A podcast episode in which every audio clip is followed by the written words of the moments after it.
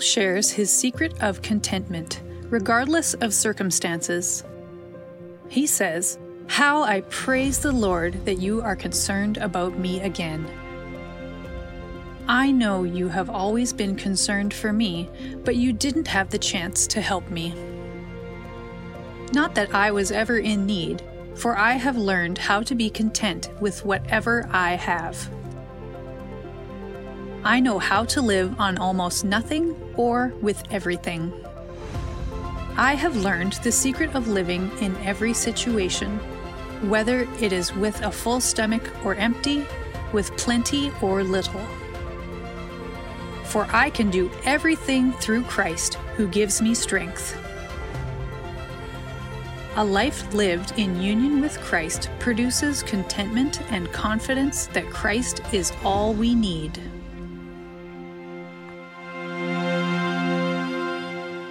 It's hard to believe that next week is our last Sunday in the book of Philippians.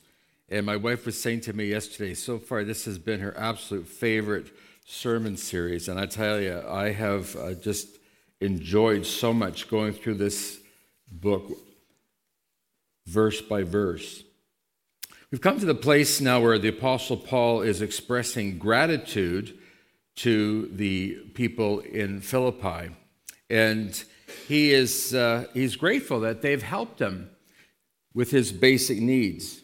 Now, what exactly, what exactly was he in need of? Well, we can only imagine what it is. It's, it's not like he's expressing all the things. He's not giving a sort of a shopping list of things that he needs. But uh, I got to say that I like it when the scriptures sometimes don't give all the details. It's like when Paul speaks about his thorn in the flesh. We have no idea what that thorn in the flesh is. And, and I think probably everybody here today, at some point or another, has, has thought of that verse and thought of something that maybe uh, something that God refuses to do, but He does tell you that he, he gives you His grace, and it absolutely is sufficient. So, this is one of those situations where, where we, can, uh, we can read our own situation into into what we're reading here. So if you've got your Bibles, turn to Philippians chapter 4. We're looking at verses 10 to 14. And Taryn has already read that in our video clip, so I'm not going to reread that. But we could surmise that because Paul is in prison, that uh, he probably needs food, he probably needs money to meet his basic needs. Remember, uh, this man is an author, he's writing letters and uh, he needs to buy ink, he needs to buy parchments, uh, perhaps clothes, blankets. Uh, maybe he just needs some good advice, some good counsel. Remember, in those days, uh, there's no access to telephones or emails or texting. Uh, he, he, needs, he needs somebody. Uh, perhaps he just needs some friendship, he needs some companionship. Perhaps he, he needs his doctor, Luke. But there's, there's all manner of things that he may possibly need. And so the question that I have for you this morning is this What do you need? What are the things that are, uh, that are in your heart that are troubling you right now? You may be here right now, you may be with us through live stream, and there's things that are in your heart that are disturbing you or troubling you. It's a distraction, really, and you're having a difficult time. Uh, concentrating on just trusting the Lord. Well, here's what you need to know the Apostle Paul knows what it means to be dependent on the Lord. And this is something that we're going to discover this morning the importance of all of us, uh, that all of us understand our need to depend on the Lord. Would you say amen to that? Amen. Do you know that even Jesus Christ was dependent on the Father? A lot of people, we don't think of that. When we talk about Jesus being both God and man, uh, we sometimes think, oh, well, he, he didn't experience what we experienced. Even though the book of Hebrews tells us explicitly that Jesus is able to identify with everything we go through. So we know that Jesus thirsted. We know that Jesus was hungry, like you and I.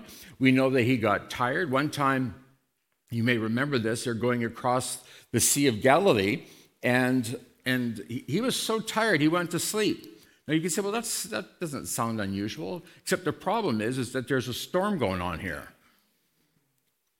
And the storm is so strong that it's terrified the disciples, and still Jesus slept. That's how tired he was. We know that he, he knows what it is to be friendless. He know, we know that he knows what it is to be rejected. Is that some of you? Have you experienced any of these things?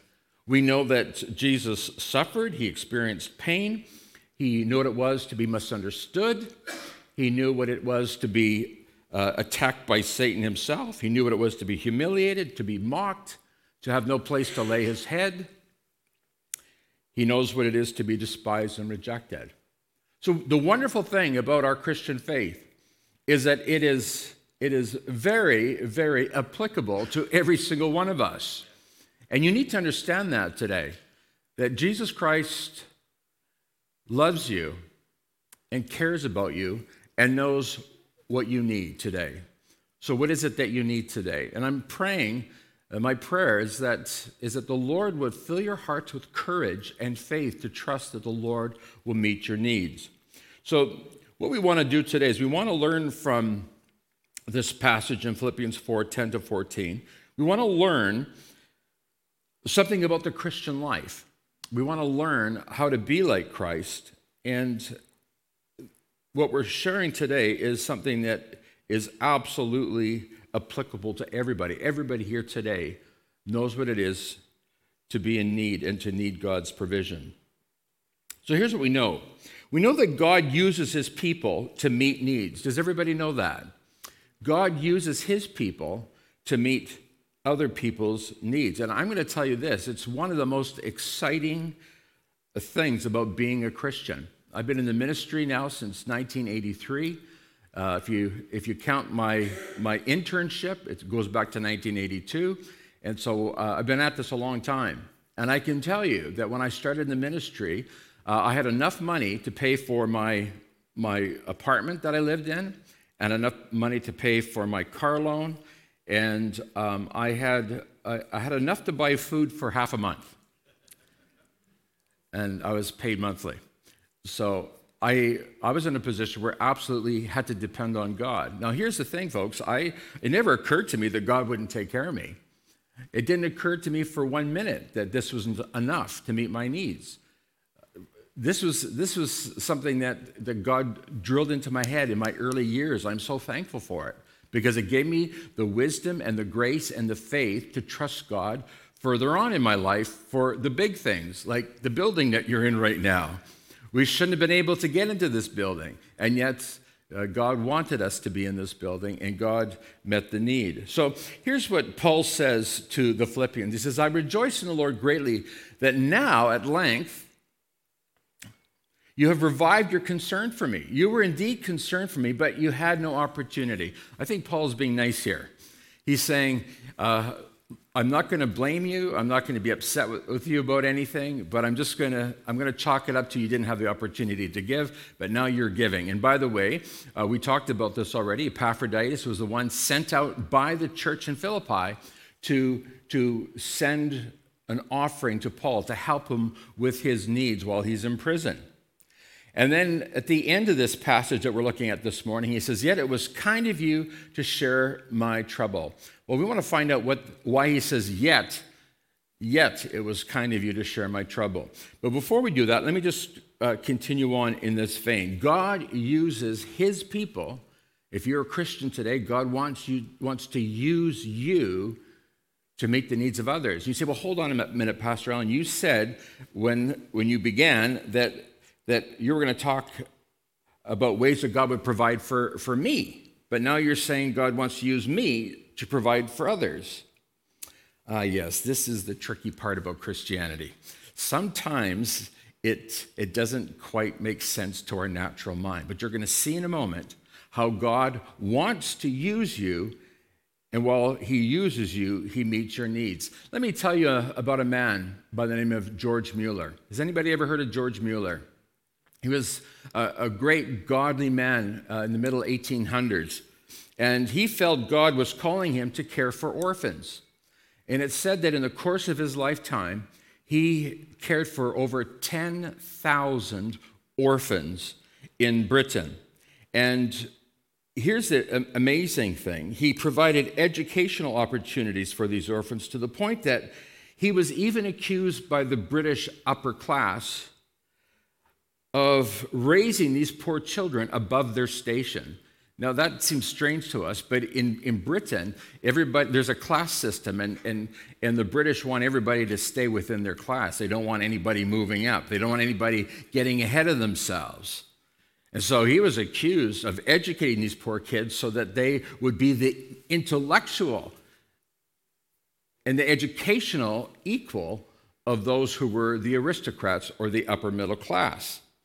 And he established 117 schools which offered Christian education to over 120,000 students. He kept meticulous records. Now, that doesn't maybe uh, get you excited the way it ought to, but let me, let me tell you how this happened. Through, through all this, George Mueller never asked anybody for a penny, not, not for anything. If he needed anything, he got on his knees and he prayed and he asked the Lord to provide. And so, folks, even though he never asked for anyone, he was never in debt. He was able to build five great big orphanages or homes for these kids. And it cost over 100,000 pounds. And you say, well, that's not that much. It's 1840. 100,000 pounds is the equivalent to $16 million. Never asked for a penny. God provided it all. He met the need. Many times, food donations would uh, show up just hours before it was time to feed the children. He records in his diary of how one time they sat down to eat breakfast. This is really funny. They sat down to eat breakfast. The problem is there's no food. They sat down to eat breakfast. Come on, children, sit down to eat breakfast, knowing full well there's no food to feed these kids. He said, Let us pray. And so they, bent, they, they bowed their heads and they began to pray. And even as they were praying, the baker knocked on the door with sufficient fresh bread to feed all the children. And then the milkman knocked on the door with plenty of fresh milk. His cart had broke down right in front of the orphanage. Don't you love the way God works? Let's just knock that wheel off that cart and we'll provide for these kids. And so here these children, in the care of George Mueller, learned what it was to trust God. God uses his people to meet the needs of others. Listen to this diary entry of George Mueller on February 12, 1842. He says, A brother in the Lord came to me this morning, and after a few minutes of conversation, he gave me 2,000 pounds. That's the equivalent of $311,000 in Canadian money today. And uh, it was to furnish a new orphanage, a new orphan house. And he writes in his diary Now I'm able to meet all of the expenses. In all probability, he says, I will even have $50,000 more than I need. The Lord not only gives as much as is absolutely necessary for his work, but he gives abundantly, George writes. This blessing filled me with inexplicable delight. It would me too. and God gave the full answer to my thousands of prayers over the last 1195 days, keeping close track of God's provision and God's kindness to him. I never asked for a penny, trusted the Lord. Amazing. Amazing. And if you ever get a chance to read his biography, I'd, I'd, counsel you to do that. This is one of the things that I did as a young Christian. I read as many biographies of famous Christian men and women as I could lay my hands on. And it was at a young age that I learned to trust God to meet my needs. I learned what it was to be a man of God. So when it came to giving, the Apostle Paul held the Philippians up to all the churches as the example for all churches to follow. Paul was very, very much in love with the Philippian believers because of their great love for Christ, because of their great love for Him, because of their great love to see the kingdom of God advance. Now, do you remember the rich young ruler? He came to Jesus and said, Master, what must I do to inherit eternal life? And Jesus answered, Give your wealth to the poor and follow me. And the rich young ruler said, Can't do it. And he turned away, turned around, and walked away. And Jesus never ran after him and said, Wait, wait, wait a minute. Let's, let's sweeten the deal. Just, just give a little bit. No. That young ruler loved his money more than he loved Jesus. Now, do you remember Zacchaeus? Zacchaeus was a wee little man, and a wee little man was he. Remember that song? He was a he was a, a, a terrible person. He was really a terrible, terrible person. He loved money. He loved money maybe more than anybody. And he worked for the hated Romans. Remember, Rome was, was occupying Israel, and Zacchaeus worked for the Romans. So he was really hated, uh, seen as a real traitor. But to make matters worse, his job was to collect taxes. And to make matters even worse, is he would often cheat people as he was getting them to pay their taxes. He would overcharge them. So here's a Zacchaeus, a wee little man who had very, very thick pockets full of money. And Jesus notices him in the sycamore tree. Remember that? And he says, Zacchaeus, come on down here. I'm coming to your house for tea. And Jesus goes to his home. Zacchaeus now, he knows all about Jesus. He knows about the miracles. He knows about his preaching. He knows that Jesus is hated by the establishment, uh, kind of the way Zacchaeus is hated by the establishment. And he feels this bond to Christ and he, he wants to meet Jesus. He wants to, he wants to sit down and have, uh, have to eat and, and, and to break bread with him. And we're told that, that the tax collector, Zacchaeus, once Jesus came to his home, he said, Behold, Lord, the half of my goods I give to the poor. And if I have defrauded anyone of anything, I will restore it fourfold, four times. Four times. I will give back four times what I took from them. That's interesting that this time Jesus is not telling him he's got to give everything. In fact, Jesus didn't say anything.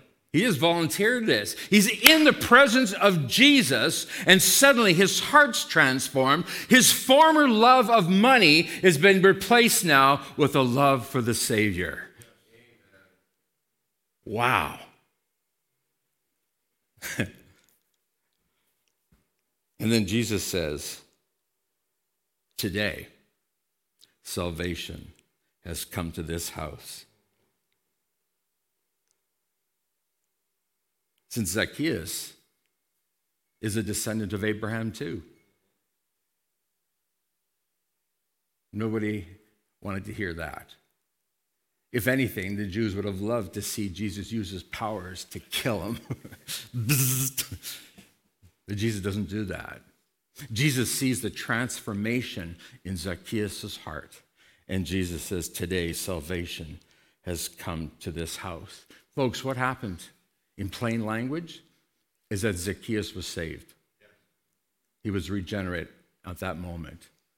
The moment that, that his love for money was broken and, and was replaced with a love for God, Jesus said, It's happened. He's born again. Now, this immediate evidence of this new heart with his desire to give is the evidence that this man has been saved. Interesting, isn't it?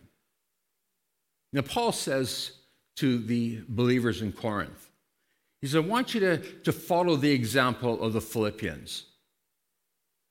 And if he thought of it, he might have even said, I want you to follow the example of Zacchaeus. Jesus says to the Philippians in 2 Corinthians 8, verses 1 to 5, look to the Philippians as your example. He doesn't, doesn't name Philippi, but he talks about Philippi as being the church in Macedonia. And he says in verses 78, 7 to 8, see that you excel in this grace of giving. I'm not commanding you to do this, Paul says, but I am testing how genuine your love is by comparing it with the eagerness of other churches, that is, Philippi. He said, Pastor Allen, you told me that you're going to tell me how God will meet my needs, and so far you're only telling me how to give. What is going on here? Well, then Paul says something very, very interesting. So he's thanking them for meeting his needs, and then he says, Not that I'm speaking of being in need. Paul, you just finished saying thank you. You just finished saying, Thank you, Philippians, for meeting my needs. But now you're saying, Not that I'm speaking of being in need, for I have learned in whatever situation I am to be content. Listen, the Apostle Paul is not contradicting himself. Rather, what he's saying is what the psalmist said in Psalm 23 The Lord is my shepherd, I shall not want. Now, when I was a kid, I always thought that that didn't make sense. The Lord's my shepherd, and I won't want him. That's not what it's saying. The Lord is my shepherd, I shall not want him. That's not what it's saying. The Lord is my shepherd, I shall not be in want. I shall not need anything. Why? Well, Paul is making it clear to us that he looks to God as his provider. So Paul says, I am, I am I'm not in need because my life is in the hands of my God. My, my life is in the hands of my shepherd. The way sheep are in the hands of their shepherd. If sheep don't have a shepherd, guess what? They're dead. They haven't got a chance. The shepherd has his, his staff and his rod which are used to protect the sheep and also to guide the sheep and is also to rescue the sheep. Those sheep have, have not got a chance without the shepherd. And this is really what Paul is saying. The, the reason I have such confidence that God's going to meet my needs is because I know who my shepherd is. Today, do you know who your shepherd is? Do you know who your provider is? It's Jesus Christ. Paul sees himself as in the very hands of God, and he wants the Philippians to understand that. Now, in theology, there's a, a term called divine providence or simply providence. And providence is God's intervention in the universe. There's two kinds of providence. There's divine providence, which is usually capitalized, capital D, divine, and capital P, providence. And that is actually, in theology, a title for God. So if you, if you can refer to God as providence, or you can refer to him as divine providence. But there is a distinction that needs to, be, needs to be made. There's a thing called general providence, which refers to God's continuously upholding the, the existence and the natural order of this, of this world, of the universe. That's called general providence. But what we're talking about, my friends, is we're talking about God's extraordinary intervention in the lives of, of every believer. And sometimes we, we speak of God did a miracle for me. Well, this is, this is what divine providence is. It's in, that, it's in the realm of the miraculous, of God intervening in miraculous ways. For instance, and you'll forgive me, those of you who've been around here for a long, long time, uh, referring to something that you've heard me say before. When we got this building, we shouldn't have been able to get this building. It was it started at a million dollars, and then when when and I believe that God intervened, God would not let anybody buy this building until the price was just right. And it went from a million down to 550,000. And uh, we figured, what could we get for our buildings over on Elgin Avenue? We had a house and we had the little church building, which was about 3,000 square feet. And we figured for the two, we could get 150,000. And so we went with our offer to Safeway and we said, well, we're ready to do a deal. If you give us 400,000 coupled with our 150,000, we can buy your building from you. Deal? I told you how the real estate agent was furious with me. He thought we were playing games and, and he couldn't believe that we could be so stupid and so arrogant and on and on. I can't even remember all the adjectives he used. But the fact is, is that God was in this. This is what we might call a miracle, or you can call it divine providence, call it whatever you want. God intervened and we got the building.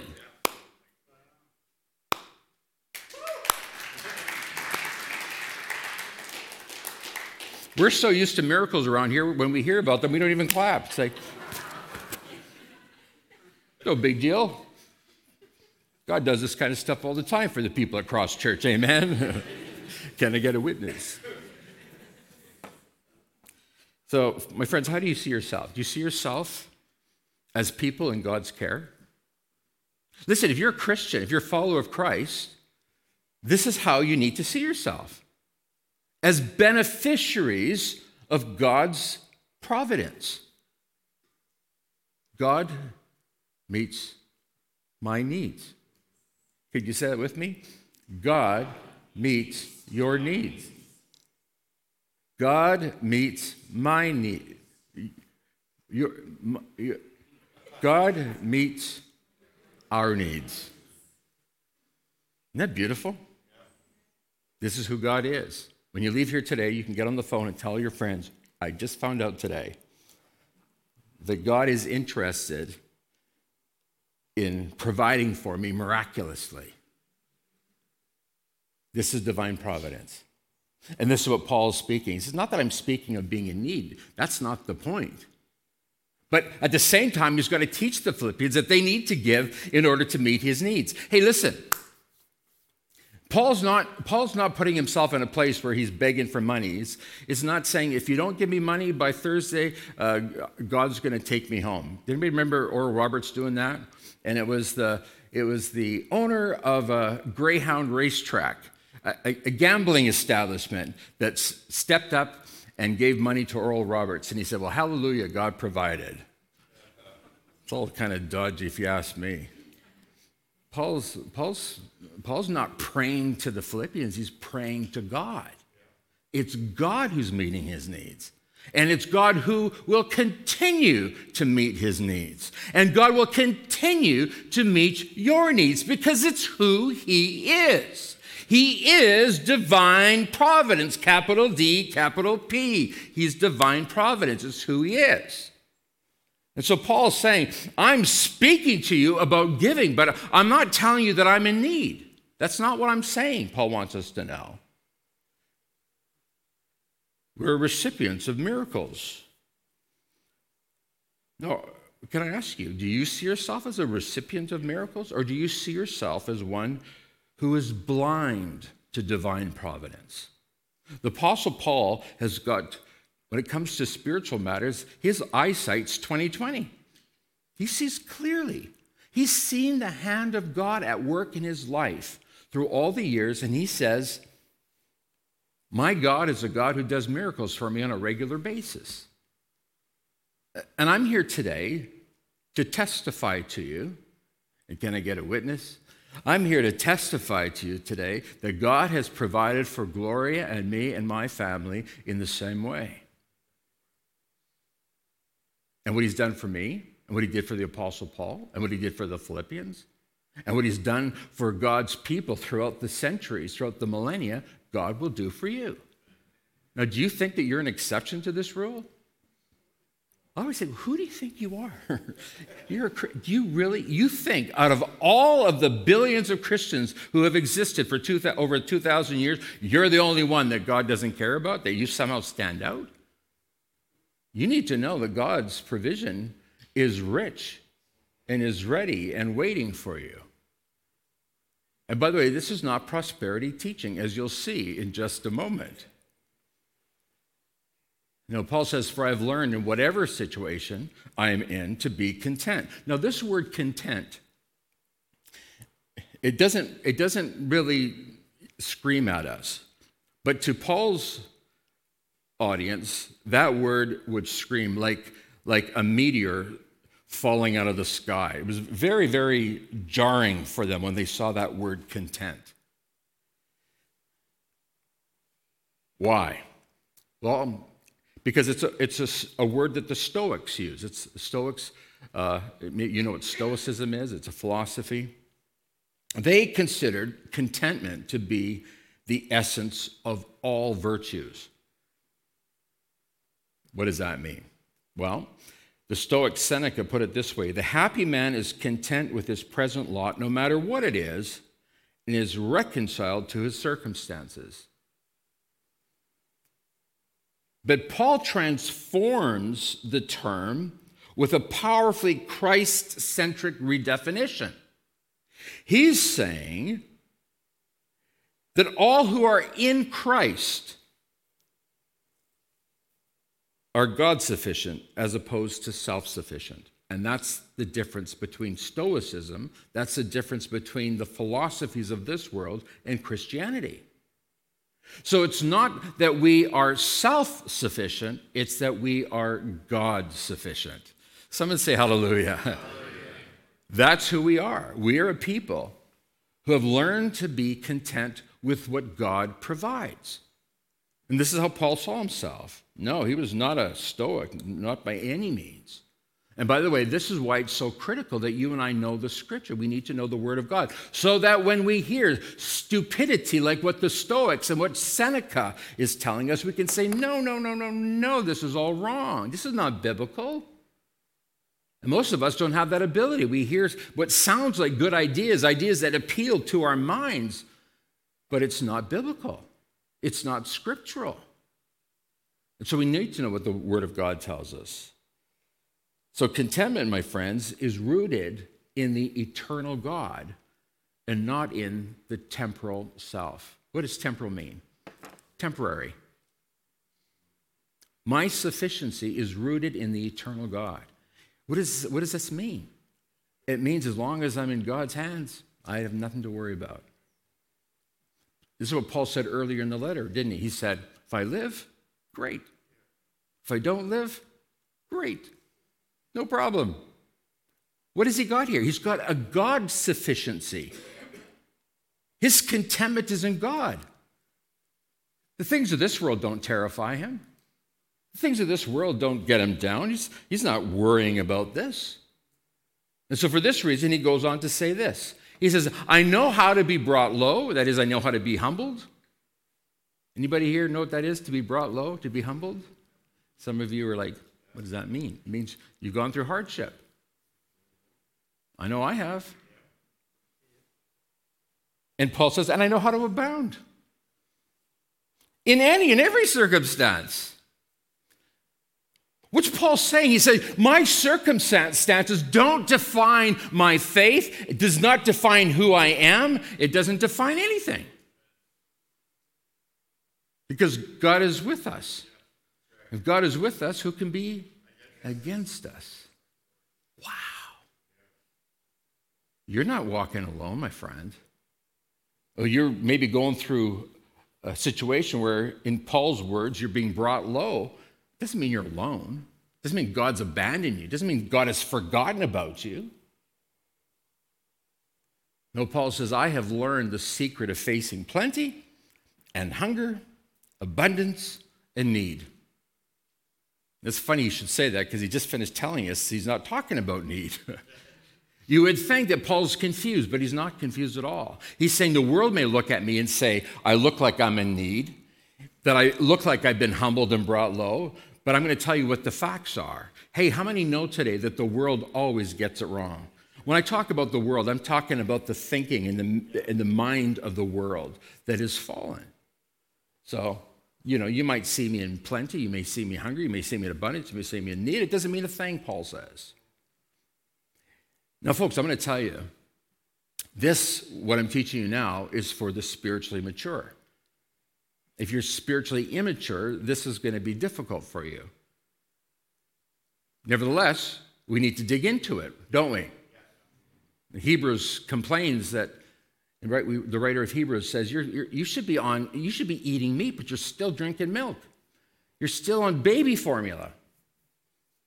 If you could find some. so Paul tells us a little about his contentment here. He says to be brought low or to be humbled is something that he experienced.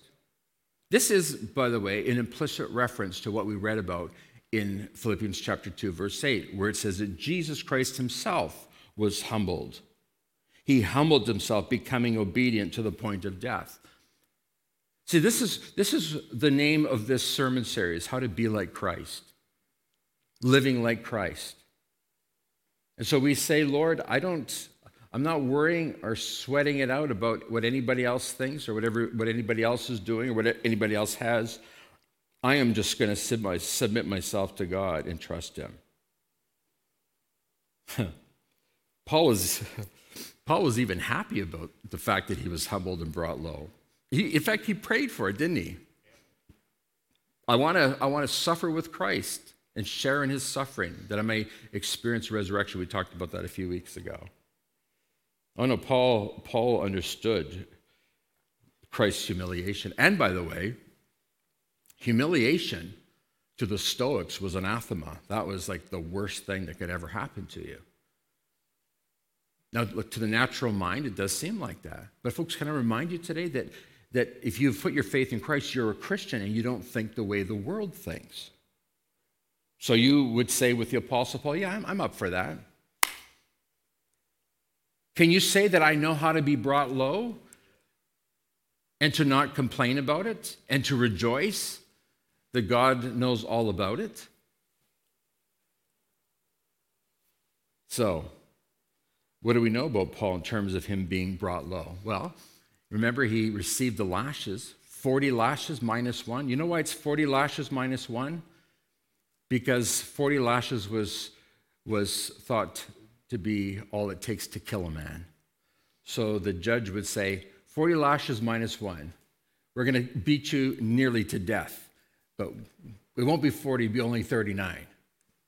Five times he experienced that for the sake of Christ. Now, if you're not a Christian, you have no clue what I'm talking about. It sounds ridiculous. But if you're a follower of Jesus Christ and you have submitted yourself to God and you're saying, God, here am I, use me, you, you understand that it, this is what happens so often.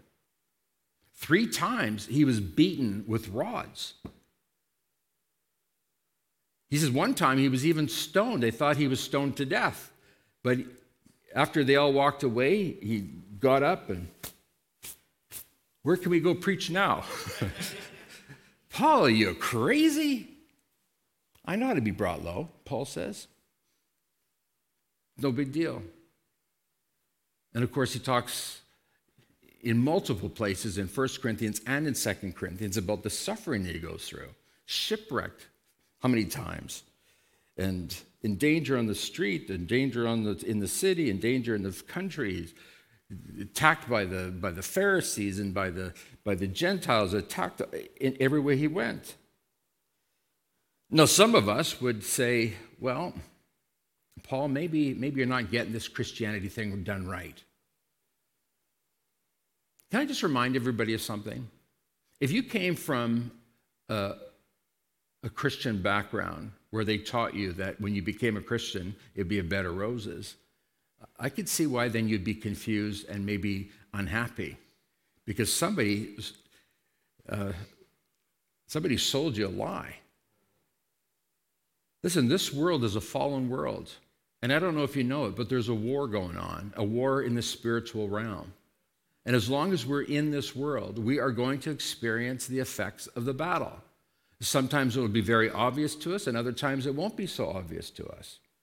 But the Apostle Paul understands clearly this battle that's going on, and he is trying to equip us so that we can face life on this planet until the day we go to be with the Lord. And so we need to see with the eyes of the Lord. We need to see that there is a battle going on and that sometimes uh, Satan wants to, wants to stop us dead in our tracks. He doesn't want us to succeed, he doesn't want us to do well, especially if we are going around doing good and helping others. Now, some of you may say, well, Pastor Allen, that's just a little bit, a little bit shaky for me. I don't know if I can handle that. That it just makes me feel a little too insecure. Understand this God is sovereign. Did you hear that? That means that Satan is not sovereign. And some people have this notion, this idea that, that, that there's a battle in heaven, that God and Satan are equals and that they're fighting together. No, Satan is a creature created by God. They are nowhere near each other in power or strength or wisdom or ability. Satan is not omnipresent, he's not omniscient, he is, uh, he's not God. You don't need to fear him. In fact, Paul tells us that we're not ignorant of Satan's schemes, we know the way he works. So, what do we do? We keep our eyes on Jesus. We don't fear Satan, but we fear God. Don't be afraid of Satan. He can't, he can't hurt you. He said, well, he could kill me. So what? You're going to heaven. Big deal. Big deal. That's what Paul's saying. I belong to the Lord. My life's in his hands. And there'll be times when I'm brought low, and other times things are going to abound. And so I've discovered that in every circumstance, everything's going to be cool. Everything, chill, people, chill. God's in charge. He's sovereign. He knows what he's doing. Wow. I want you to see this. He says, um, I've learned the secret of facing plenty and hunger. That word, secret, is part of the vocabulary of false religions in Paul's day. When he says secret, it originally referred to induction into a mystery cult. So Paul's now messing with everybody's brains here. He's not suggesting that, that he's in a cult or he wants you to be part of a cult, but what he is doing is he's saying, listen to me, you cannot understand the ways of God until you become a Christian and start seeing through the eyes of the Lord. It is a, it is, it definitely is a mystery. Christian contentment remains a mystery to those on the outside. It can only be learned from the inside by those who are in Christ. Folks, it's part of our sanctification, it's part of our spiritual development, it's part of our growth. I'm praying that the people of Cross Church would understand that God has not forgotten about you and that whatever situation you're in, God is still sovereign. He's still in charge. He's still in control. He knows what He's doing. He's not forgotten about you, and He will not let you fall. He will not let you fall. You will not be ashamed. The Lord's going to meet your every need. And He has, and He will. I talked to some uh, to a, a person who's a millionaire not that long ago, and this millionaire said, "You know, one of the things I'm afraid of is that if there's a, a one world government, I'm going to lose all my money. So I'm wondering, should I spend it all now?" I say, please. what should I do, Pastor? And I said, Lord giveth, the Lord taketh away. Blessed be the name of the Lord. That's not the answer I was looking for, Pastor. I need something a little bit more concrete than that. Buy gold bullion, buried in your backyard. But I know this my Lord shall supply all my needs according to his glorious riches in Christ Jesus. He's not going to fail you. He's going to meet your needs, whatever it is. That's again why I'm so grateful that Paul doesn't actually mention his needs because we can all now relate and say, yeah, that's me. That's me, Paul's talking about. So his secret to contentment and his confidence in, in, in providence, in divine providence, is found in this verse. Here's the secret. Say with me I can do all things through Christ who strengthens me. I can do all things. Actually, that word through really should be the word in. I can do all things in Christ. That's what the word is in Greek. But because it doesn't sound right to our English ears, we, we, we, we put a word in that sounds better. But I want you to understand that when Paul speaks about being in Christ, this, this is the expression or this is the phrase that he uses most to describe every Christian. If you are a Christian today, you are in Christ. You get that? You became a Christian, you were in Christ. That means you are surrounded, you are buried in his righteousness, you are buried in the power and ability that he gives. I can do all things in Christ. And I'm going to tell you, this is one of the most misused verses. Maybe some of you have got this verse up in your weightlifting room. You got above your weight. I can, I can do all. Th- I can lift 300 pounds. I can curl 300 pounds through Christ who gives me strength. Did you have any luck with that? you know, maybe you're one of those people that I've always wanted to fly, Pastor. Well, go to flight school, but please do not take the controls of an airplane until you learn how to fly. Because quoting this verse is not going to get you up into the air or down again. You're going to be in big trouble. Are we catching this, folks? What is Paul talking about here? What Paul's saying here is I can do all things, all the things that God wants me to do. Here's, my friends, where God's will comes into play. I can do whatever God wills for me to do. Whatever's God's will, I can do it. Because Christ, I'm in Christ, and He's giving me strength. Did you get that? This is not a verse to be used so that, you know, I, I, have never run a marathon in my, in my life, but I can do all things through Christ who gives me strength. I mean, if I tried that, I'd drop dead. Uh, Christ would not be giving me strength. He'd be saying, What are you doing, you dummy? what are you doing? No, this is all about God giving us the ability and the strength to be content when I'm brought low, and to be content when I'm brought high, to be content when I have nothing, to be content when I have what I need, to be content in all situations and all circumstances. I can do all things through Christ, in Christ, because I'm in Christ. I can do it all because He's given me strength. I want to I want to just point out something that is really, really cool here. That word strength. Endunamunti. The root word of that word is dunamis, from which we get the word dynamite. Now let the Spirit of God speak to your heart here.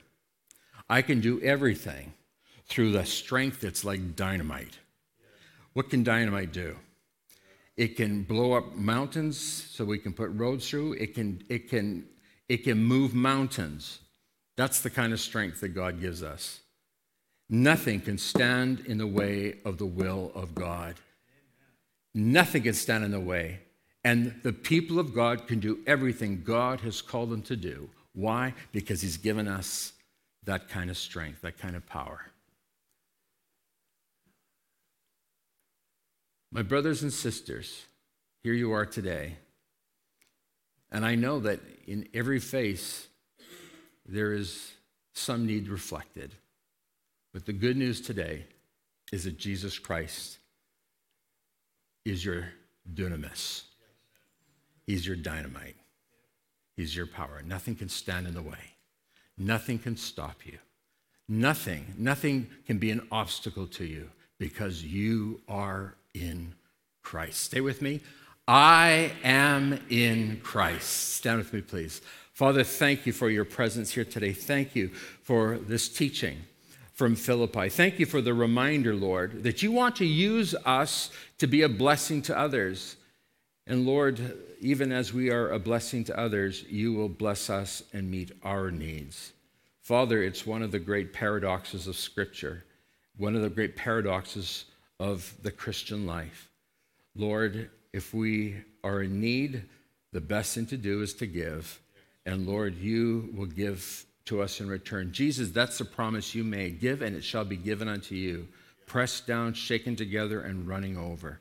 Oh God, we pray that you'd help us to see with the, with the eyes of Christ, with the mind of Christ. Help us to see today that we are in Christ. This is who we are. This is how we're described we're described as people in Christ. And therefore, Lord, nothing can stand in the way.